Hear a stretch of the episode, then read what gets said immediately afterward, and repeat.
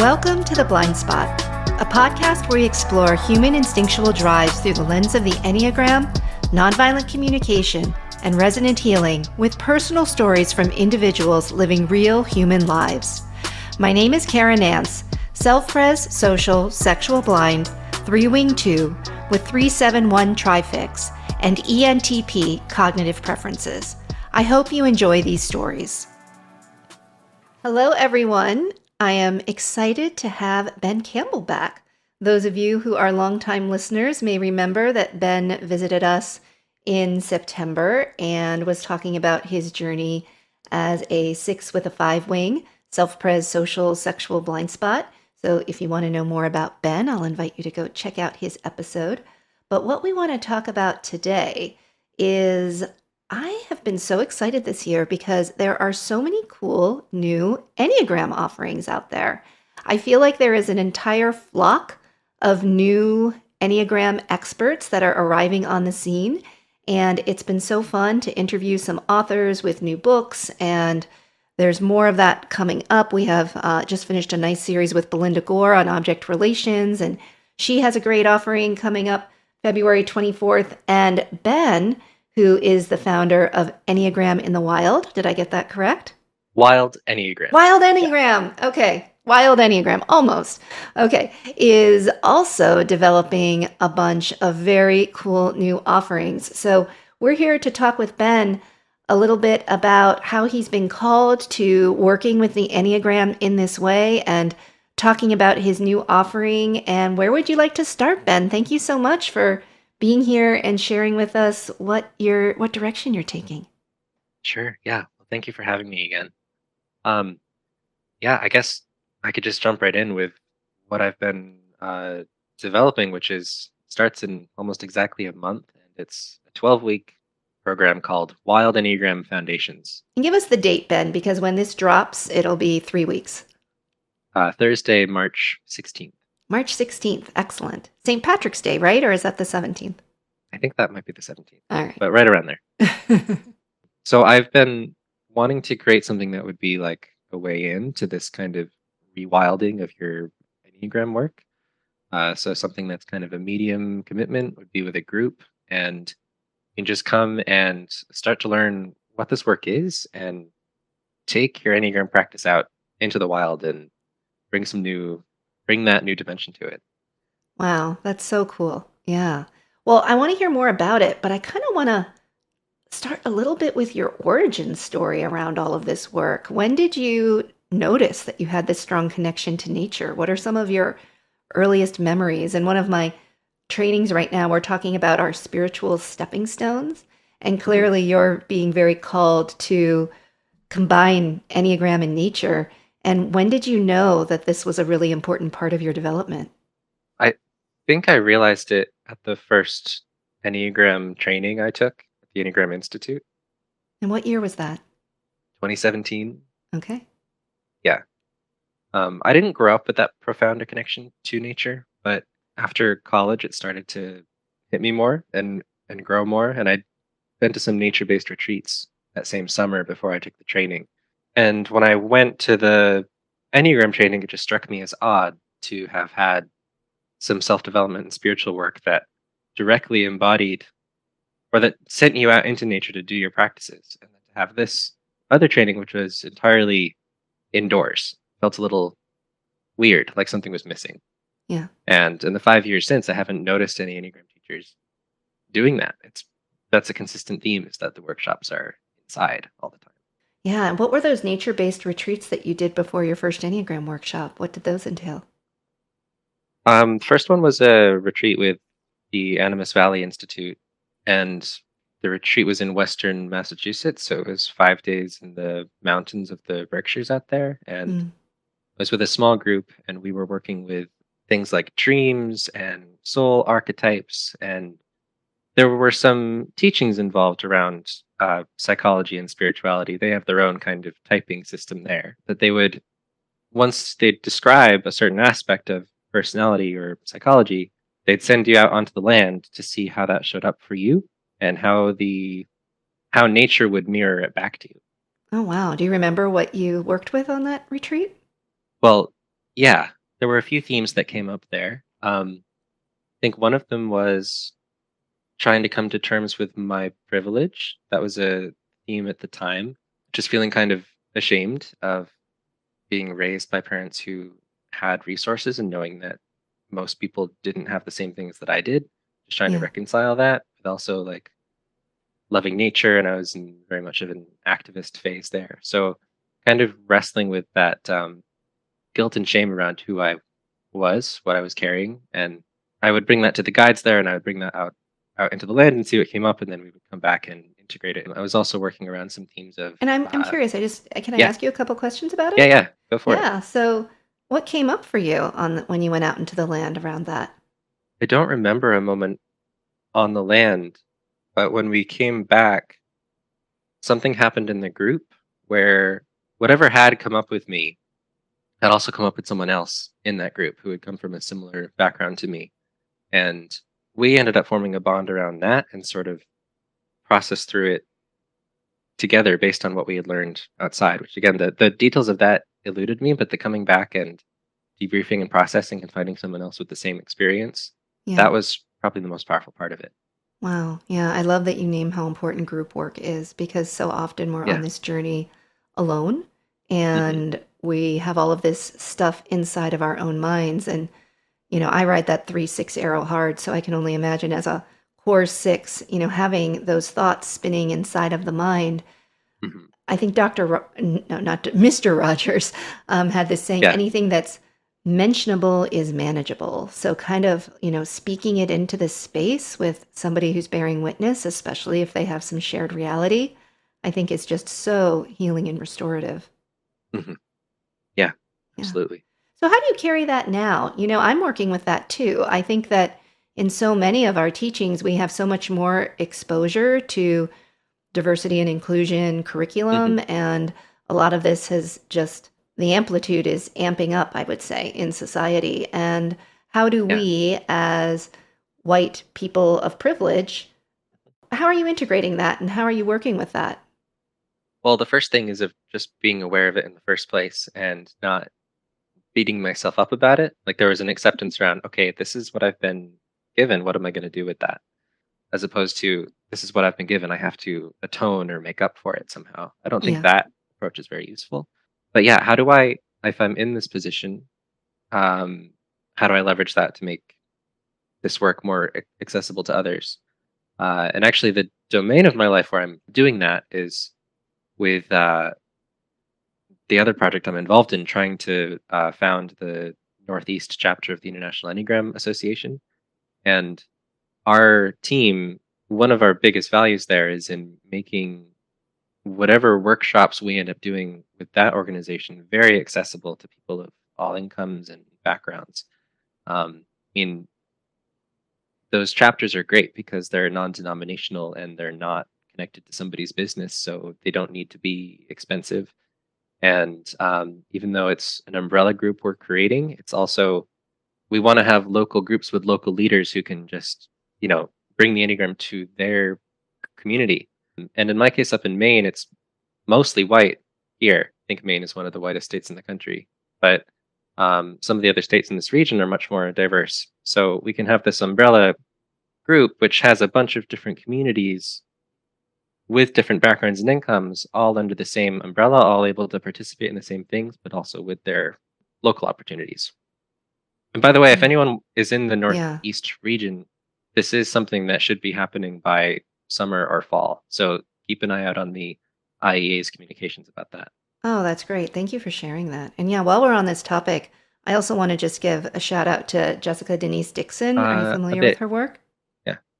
Yeah. She's a point 0.8 Enneagram teacher and coach, and she has a great series also coming up on basically, I don't want to misspeak, but um, it's really for those of us that need some education around the privilege and the power that we do hold and how this shows up in the Enneagram world and in typology in general. So, if this is interesting anyone, I just wanted to also direct people to her work. I think it's really important. And I think that it is true that recognizing the power and privilege that we have is the first step.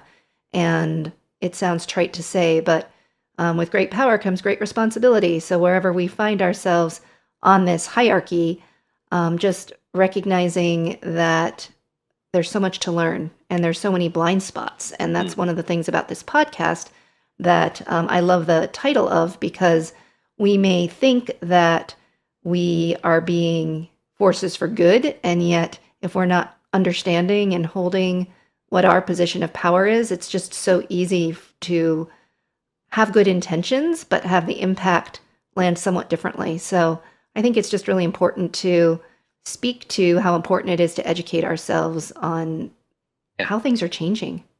And I know that you've spoken, or maybe it was Linda, I'm not sure, but um, in one of the interviews, also just about even our relationship to our own history with indigenous populations and just honoring the land that we're on and really getting a little more honest about our history as Americans. How, what's your relationship with that, and what do you know about the land up in Maine? Mm, that's a really big question. So, my approach to that has been through taking classes at the Maine Primitive Skills School. They're passing down teachings from indigenous peoples here and in other parts of the country uh, that were given to them with the intention of them being shared with colonizers or the people who live here, you know, the landowners now. As a way of reviving in all of us how do we tend to this land that we're on? I think most of us um, white people who are landowners or who live here have forgotten what it means to be in reciprocity with nature and what it means to actually be a good steward and not just an extractor or a taker. Like how how can we actually be in mutually beneficial relationships with the land so i've been learning a lot about that at the Primitive Skills School, and it runs the range from like philosophically speaking, like acknowledging nature as in like plants, for example, as our sacred teachers. Like plants are our elders, giving them that kind of respect as opposed to this is just something you can get food or oil or whatever you get out of them.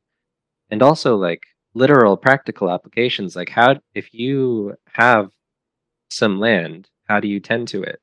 And um, there's these principles around the sacred harvest. I think uh, Robin Wall Kimmerer talks about it in Braiding Sweetgrass a bit. That in communities where, for example, black ash trees are used to make baskets and they're harvested in a sacred manner with permission, the population of black ash trees in that area is much more robust, larger, healthier, as opposed to where there aren't people doing that. The forests are sick or there's not that many trees the people at the the primitive school are working to do things similar to that. Um, one example is there are a lot of balsam firs that grow, and they grow very thick and they grow very fast. And if you harvest them in an intelligent way, like taking the right ones, they use those to build their shelters. And in harvesting those, it opens up light for the others to grow healthier and for um, other tree species that would otherwise have a harder chance competing to have a chance at life.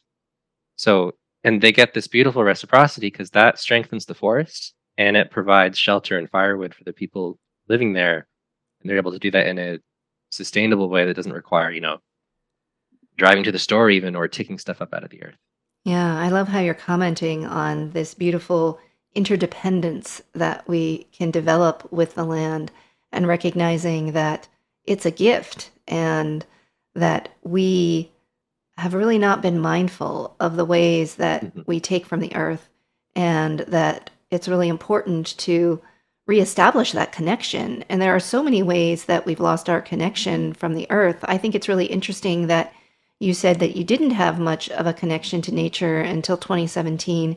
And I think that's because our kids don't get outside as much as they used to. I know there's actually an initiative that's No Child Left Inside.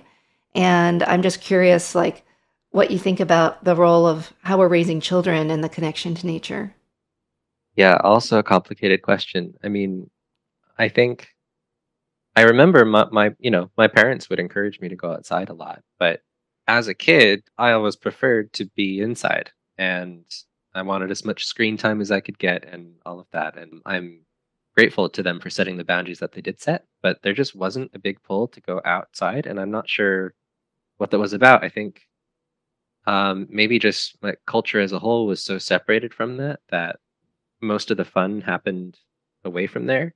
I do remember tromping around in the woods as a kid with a couple of my best friends, but that stopped around when I was 10, and then it was just indoor stuff from then on.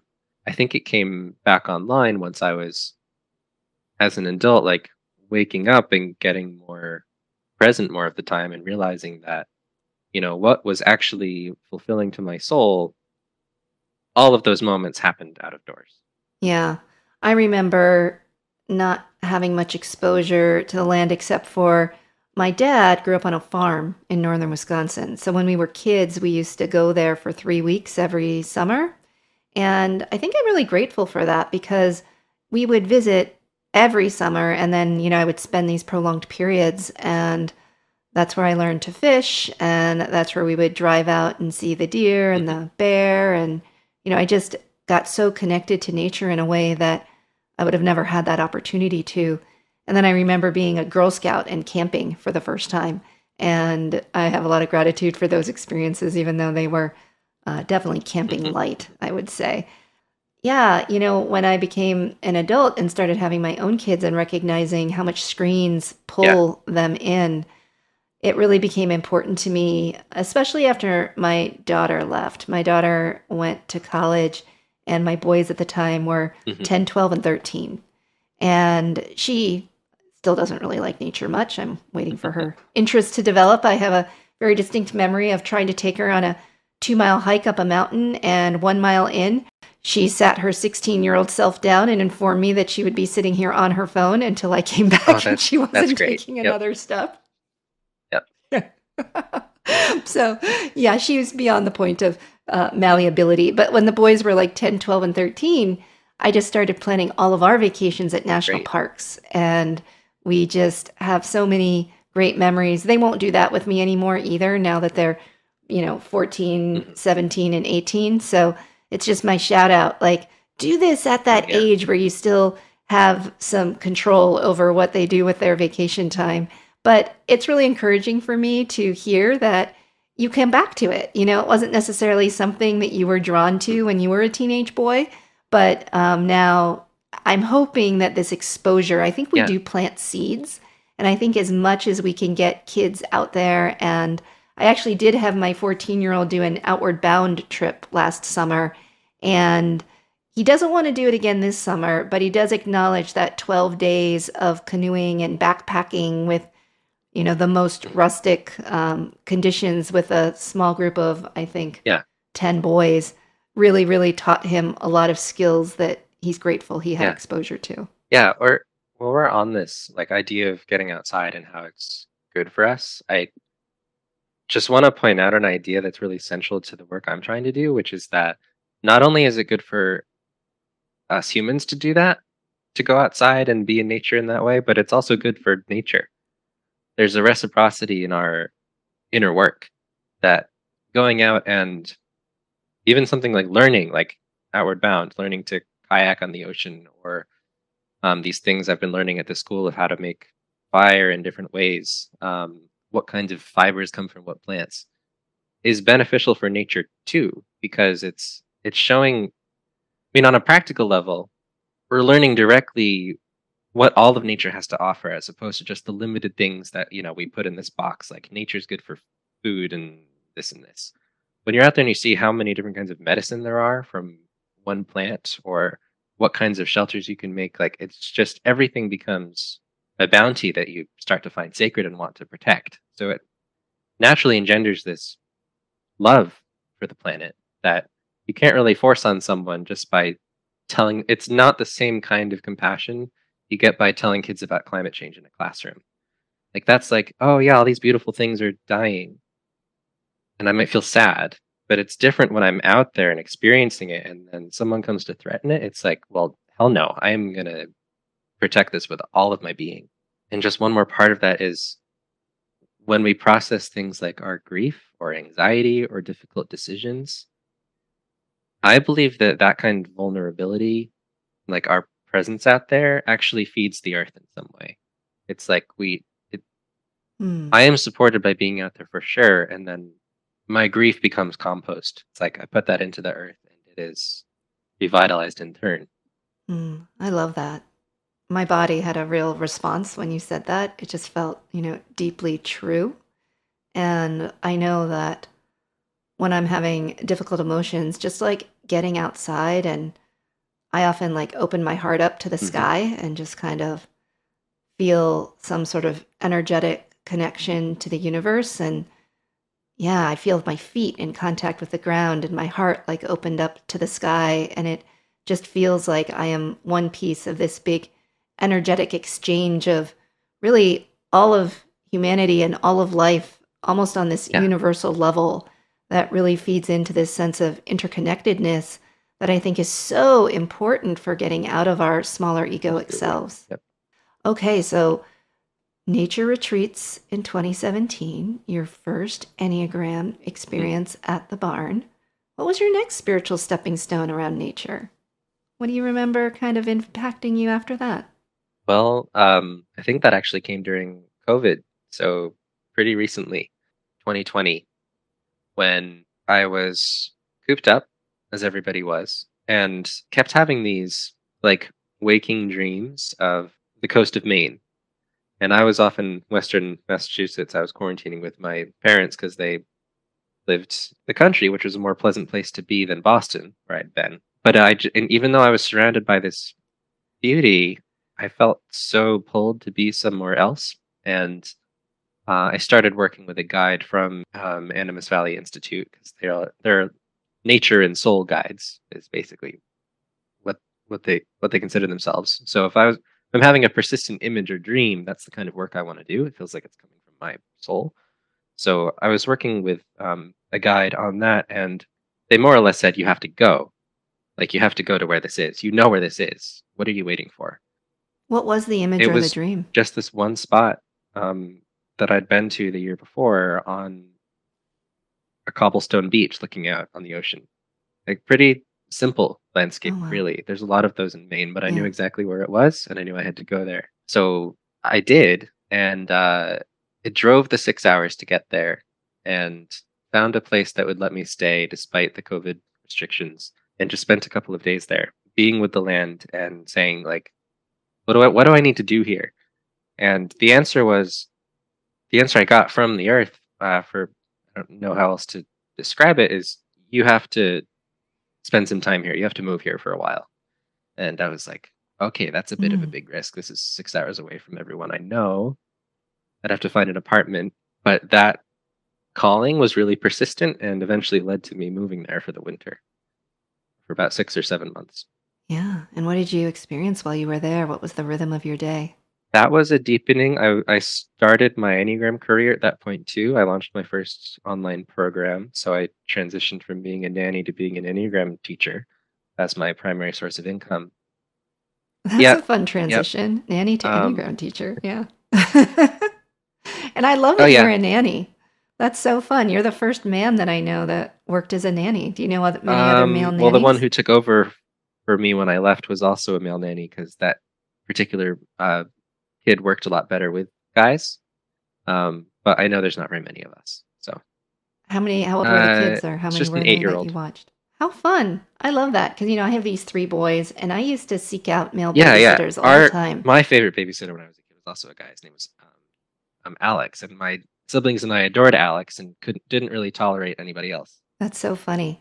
Yeah, we had this guy named Scotty, and he we actually ran into him because I used to take my little boys over to Yeah. the park, and there was like a skate rink there, and there were these like three teenagers that were just like playing. You know, they brought their Yeah. hockey sticks and their skates, and like my little boys were just like at the gate. Like they didn't want to swing, they didn't want to do anything else. They just like wanted to watch these teenager boys like playing hockey and it was so cute you know two of them were little but my oldest son um, i think he was maybe eight at the time. And he, they invited him out and they gave him a stick and they let him play and they let him get some shots. And like i he came home and he actually drew a picture of himself at the park with these boys you know with the the sticks. And i ended up you know sending a taking a picture of it and sending it to him and his mom and just was like thank you like you really like made this little boy's Aw. day and it was just such a beautiful connection point. And then I just asked him, I'm like, you know, that was Mm, really deeply meaningful. And would you be willing to babysit? And we had him at a babysitter for three to five years or something. And it was it that's was really awesome. sweet. I want to encourage, like, yeah, get your sons babysitting. I just think that that's like a beautiful way to nurture the divine feminine inside of our growing boys I, as well. yes, I think I had a bunch of that naturally, which might be why I was drawn to it. But yeah, So cool. I love the idea of just men. Like, if we look at the wounding that patriarchy has also inflicted on men, I think that developing these healthy examples of men expressing care and tenderness is just such a wonderful way of healing what we're all coming out of. Well, thanks. I just took a little diversion there because I didn't know that about you. And I think that that's really cool. So then you went up to Maine and you shifted from being a nanny to being an Enneagram teacher. And you were deepening your practice and you were back here where you were called to be. And I'm curious, do you, how long, so you, you I stayed there guess for it was six more like months? eight or nine. Yeah, August through May. You gained a lot of clarity, it sounds like, while you were there. I think there was a growth that happened, um, a confidence in being huh. Alone, and an like a automatic habit of when I need support, going to the woods or the mountains or the ocean to find it because there weren't other humans around. So it was it was harder to just like go meet up with someone. Plus, it was COVID, so there were all those protocols there. Yeah. But I, over that time, just developed what feels like a personal relationship with the landscape, and I've been developing that in Maine ever since I moved here. It's this draw to the rocky spruce forest coast, feeling like I belong here, and almost like wanting wanting to prove it to the earth that I'm serious about it. Like I want to know this place. I want to love this place. I want to feel at home here. I want to be in service to it however I can. So going out over and over, doing like devotional practices of just acknowledging how beautiful or powerful or moving or like spiritually infused I find these places and acknowledging that out loud, like doing prayers, dancing, singing, um, basically courting the land and developing that bond. Uh, so now I do feel like even though I'm relatively new uh, immigrant to this state, and as a white person, my people are not from here, I do have a sense that I belong this point. I love that. I love how you just used your intuition to listen to your soul and to just follow the whispers it was giving you.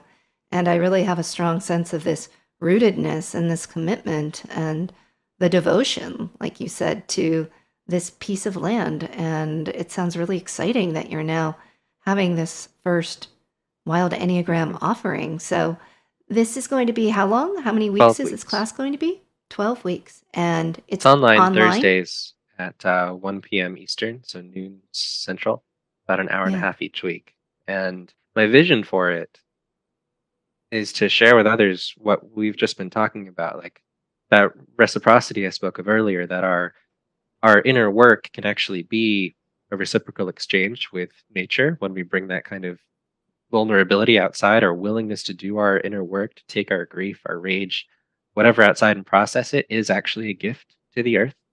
So that we humans have been doing that forever, right? It's just us funny modern ones who have forgotten that we all but like mystics and seekers for thousands of years have gone into the desert or into the mountains or into the forest to like learn the truths about themselves and the universe. So um trying to rekindle that and also show to everyone that it is perfectly possible to cultivate a sense of belonging with the land where you live. And if you can't find that where you live, then that might be a wake up call that you're not where you need to be. Like I wasn't where I needed to be in Western Mm, Mass. I love visiting there now, but that's not my yeah. home. And when I'm away from my home, I, I miss it.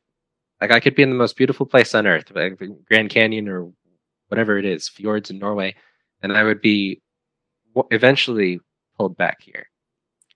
So I want to be, I want to share that like soul centric, ecocentric experience with students and also show them that like Enneagram awareness and Enneagram work is a doorway into that. Yeah. Well, and I think it's exciting that you're giving an offering that people can access wherever they're finding themselves Exactly. in the world. And I think it's really going to wake people up to how am I connected with the world outside of this computer screen? So on one hand, it's interesting that the course will be, you know, on a hmm on a digital device, and yet I'm sure that you're going to be giving practices and exercises that send people out into their local ecosystem. And what do you think about people who live in urban settings? How do you think their hmm experience with this will be? Um, I think, well, I personally would find it challenging, but I don't think that would be the case for everybody. My guide, um, Animas Guide, told me about a person who was getting ready for their vision fast, which is you're out in the desert for two weeks and you're with a group, and then you go do a, a, solo fast. And they have all these preparation exercises. And this person lived in New York City. And one of the preparation assignments is to do a day long wander in nature where you don't speak to other humans and you just follow what allures you or calls you. Uh, and he did the entire thing in the subway system, following insects around or like the way that shadow played in the in those underground areas and just noticed what was coming up with him. Sat for long periods in silence watching all of the crowds and the trains go by. But it, it had this same like observational baseline that you would have if you were in in the woods. So taking that same thing to the landscape of the subway but engaging with it in a totally different way than your everyday consciousness which is you know head down forward i'm going to get to the next station. to my office Yeah. I'm having so many thoughts as I'm listening to you talk. And as you know, I have a fascination with the instinctual drives. And I'm really celebrating at how you're using your self-preservation dominance to really like Mm, root and to really develop your natural inclination that you have towards the earth and developing fertile ground and these connections. And so I'm imagining that you may um, attract people who also really celebrate the mm, self-preservation instinct but I think that this would be such a wonderful offering for people who are self pres blind. You know, one of the things we talk about is how to work with the blind spot. And I think that this offering, if you identify as self preservation blind, I can just see the power of really developing your presence and your awareness around your rootedness and around your direct environment and around your direct experience with the earth. And I'd be so curious to talk to some of the people who identify as self preservation blind about what they experience at the end of this 12 week journey with you. yeah that would be really interesting yeah and i think there's opportunities for working with all of the instincts definitely going to come up i mean the format of the course is um, there's a couple of intro calls which are around what nature work is soul work is awareness then we do nine type calls and then a conclusion um, at the end the final week Uh, so there is an explicit instinct talk, although maybe that would be in a follow up program. But this work can definitely engage all three of them. Self pres, like you said. Uh, sexual, though, is this like drive for evolution, um, new experiences, uh, and a like powerful charged connection with something like that pull to be with the beloved. Like I think my sexual instinct was blind or is blind but that's what pulled me to move to Maine. Like that was a fucking risk, right? Like that wasn't my self pres saying I'm just going to stay where my people are and where I know things are going to work out. Like no, I'm going to go to northern Maine in the winter and I don't know anybody and get a cabin spontaneously and hope it works out. That was yes. That's So that was my instinct. my blind spot coming up and helping me out. Well, and that's what was coming up for me when I was hearing you talk about the exercise around just seeing what pulls you. This is all about Yes. attraction and repulsion. And as a sexual blind person, that's been so much of my blind spot work is just looking at, you know, what does just Mm, captivate me and draw me in? And what creates this sense of, no, not Yeah. that? And trying to understand it, but also recognizing that it's not really something that we wrap our hmm heads around. It's information from the body that we just start listening to because of the For sure. inherent wisdom that lives within the sexual Yep. instinct.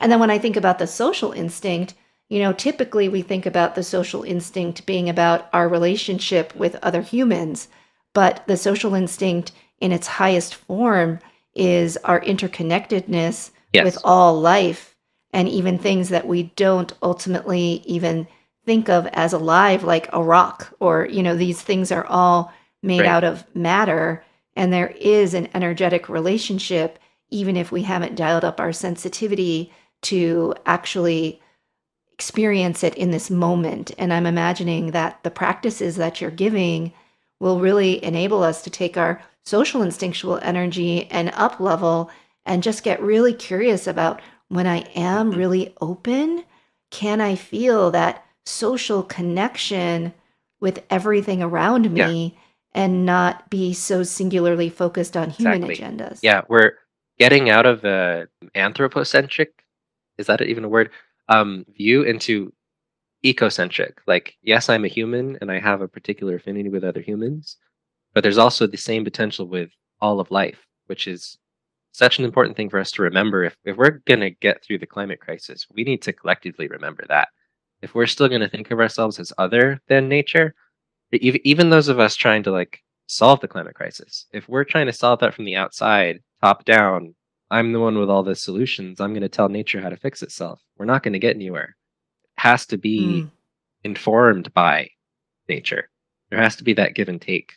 I have to recognize this was probably where some of the one comes in. Like, I don't know. I don't know what's right or what's good, actually. I might have ideas or even convictions, but I might be wrong. The type one practice, yeah. We see this all the time. Sometimes we think we're doing something Oh, good yeah. for the environment, and then there are these downstream effects that we realize, like, All of- oops. Pretty much all the problems we're facing ecologically are the results of solutions we tried to implement. Mm, Um, that's so interesting.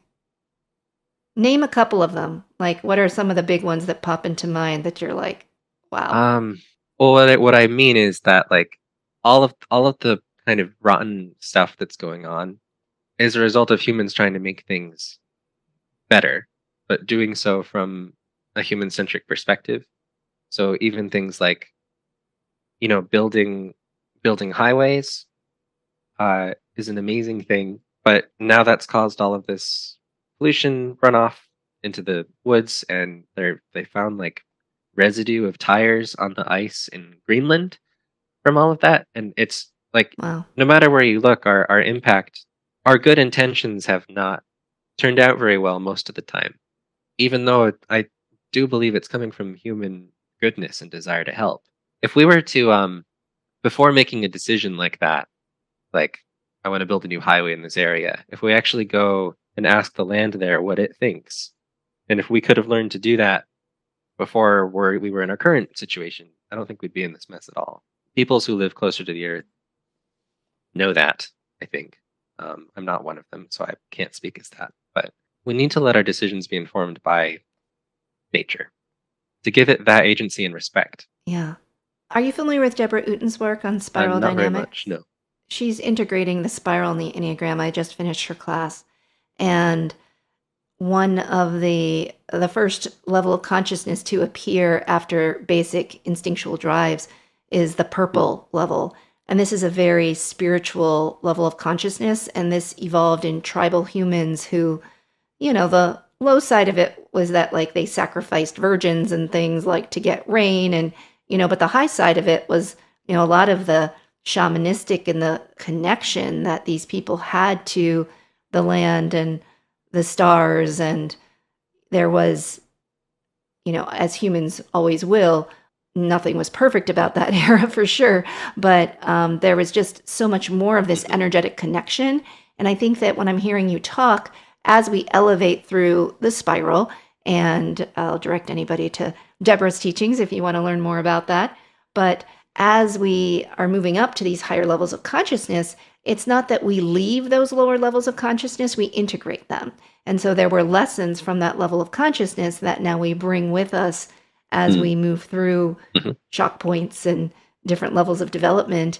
And we remember, like, what did I learn from that phase that I want to integrate and bring with me because there is such Right. wisdom there, even though there are also parts of it that I mourn and that you know, I don't want to bring with me into this next Right, level of right. consciousness. Yep. Mhm. I love that. Well, I'm wondering if maybe you would give us a little like teaser, like for certain Enneagram points. How do you tie that into nature? And it sounds like you're going to have a week with each point. You want to give us a little teaser about how you work with the Enneagram Sure. in nature? Yeah. Do you want to take us around the wheel? Is there a little like couple liner you could give us about each, or Not do you gonna do that today. on a few? Maybe I'll maybe I'll just I'll just touch on it. Okay. Yeah. Some of them feel especially resonant with this conversation. If we look at the one, so with every type, there's going to be a couple of invitations, and one of them is if you feel um, like you're not particularly strong in that type. And I see the the Enneagram and ourselves as constellations, like we've got different strengths in different places, and then we have a home base. Yes. So if I'm lacking a particular, or if I feel disconnected from uh, the strengths of a particular type, for every type we do in this 12 week series, I'm going to be offering chances to cultivate the qualities of that type by going out and seeing where that exists in nature. So if we look at eight, like the strength and aliveness are the essential qualities of eight, where can we find those in nature? And I can't prescribe that. The idea is to be surprised. So I go out there and I more or less ask, maybe drawn to where strength and aliveness exist. And I would go on what I call a wander Mm. or um, just a walk, even. Let myself be drawn to where I see those things. And when I did this for myself, I, I was at the coast, and what struck me as most obvious first was like the crashing surf. And that's definitely a sense of strength and aliveness and power there. So I would want to let myself be vulnerable and almost like apprentice myself to this being. What is it like to be this? Like, if I was going to come up with, if I was going to mirror the ocean, what kind of posture would I take with my body? What action? Any um, dances or songs or words come to me? Do I want to journal anything?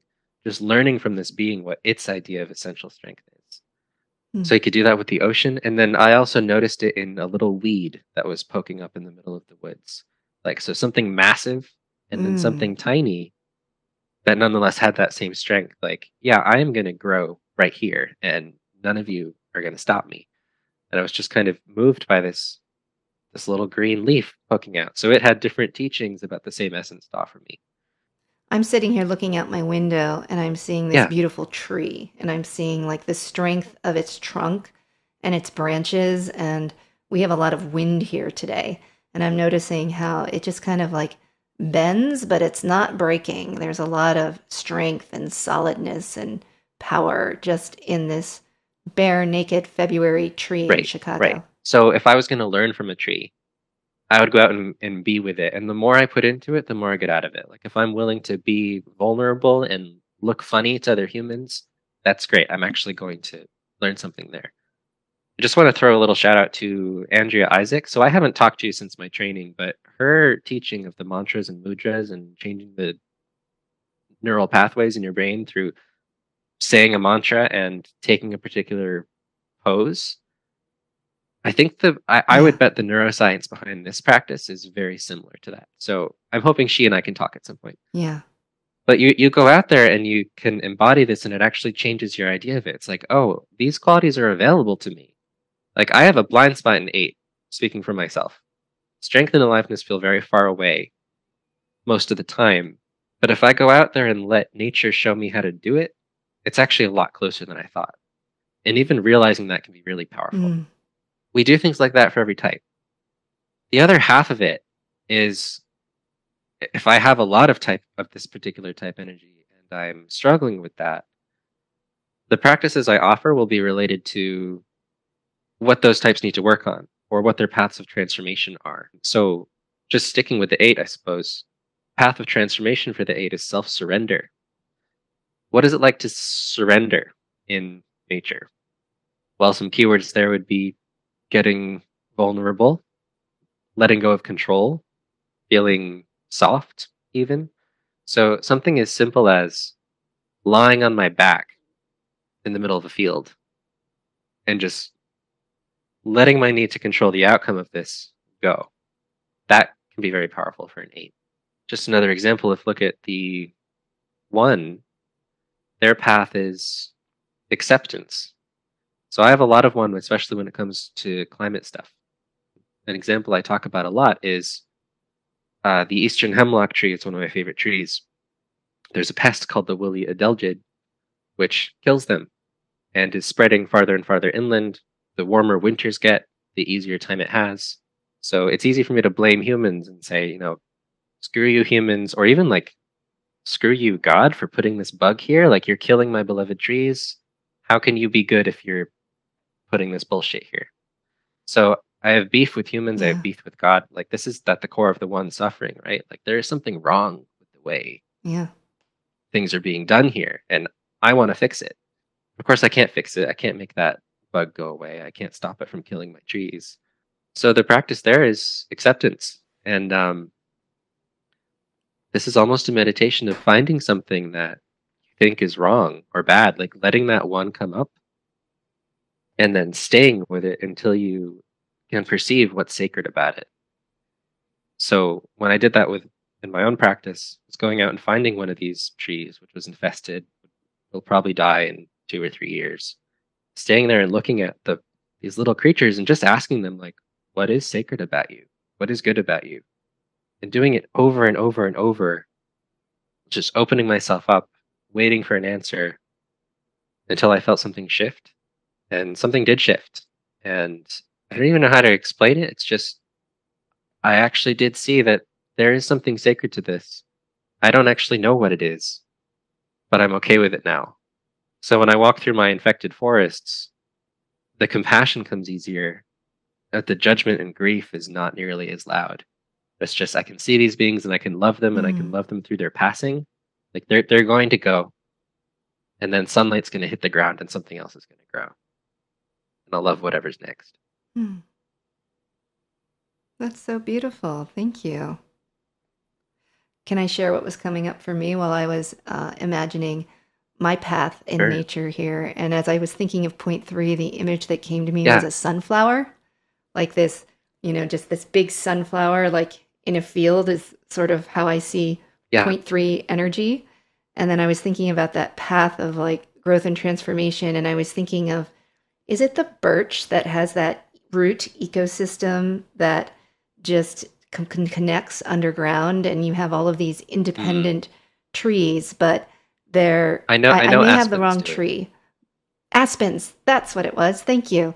And so I was thinking of the aspens and their root ecosystem and how you have these individual aspen trees, but yet there's this strong interconnectedness. And that felt like going from that solo sunflower to the connected aspens in a three to 0.6 way in nature. Yeah, yeah. So that exact thing is why this work is so much fun.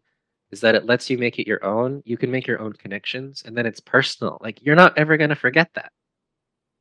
That's not in a textbook. Yeah. I could fill probably ten Right. textbooks with the different experiences that people have, or infinite, right? Because it's so personal. Yeah, and what came up for me is like I love my sunflower self. I mean, you know, that's fun to live into, and I'm having even more fun feeling like an aspen and connecting with you and Mm. all the other writers and teachers and people in the Enneagram and growth communities and just recognizing that we are all coming out with our own unique flavor. And I'm using my gift around loving to talk to people and loving to make connections and just really also like Yeah. promote. Like, of course, I don't mind having my offerings be promoted. And I love, you know, promoting all the people around me that I see doing such amazing work. And to just see how we all have a place in this ecosystem feels Yeah. really inspiring to me. Definitely. Well, that feels like a wonderful place to kind of wrap up for today. Is there anything else that you want us to know about your offering or any other last words that you'd like to leave our listeners with as we consider making space for this wonderful Mm. practice? Anything about the offering? I mean, just the logistics of if you want to do it, schedule a discovery call with me. That's the application process. Just talk to me for half an hour, which is on my website. Of course, it's only gonna yeah. And our live thing's going to come next. I know that you've been Oh. talking about taking people physically into nature. What's on the horizon I'm taking there? a group of longtime students into nature in the spring, and in the future, I would like to start offering that more to newer folks. And most of those are probably going to be in Maine. So if you'd like to do a nature retreat in the fall in Maine, uh, I might be offering that. Mm. So we'll stay tuned. I assume you have a way that we can go to your website and be on a mailing list and hear about offerings Yep, that are it's going just to be coming up. wildenneagram.com, so pretty easy. Uh, you can sign up for a newsletter at the bottom, And we'll Yep. put that in the show notes. or just email me ben Yeah. at wildenneagram.com. Well, thank you, Ben. I'm really excited that you're stepping into this offering, and I can't wait to connect with you in six to twelve months and hear what's what's new and Sounds how it's great. all Thank going. you for having me again, Kara. If you enjoyed this, you can subscribe to the show on Apple Podcasts and various Android platforms. If you leave a rating or review on Apple Podcasts, it helps a lot. If you have any questions you'd like addressed in a future episode, please email me at contact at enneagramblindspots.com. I also offer a wide variety of services at my practice, Well Essence MD, including typing services, Enneagram coaching, nonviolent communication training, and mindfulness trainings for working with stress, anxiety, and food cravings. Feel free to call my office at 847 850 8185 to schedule a free consultation.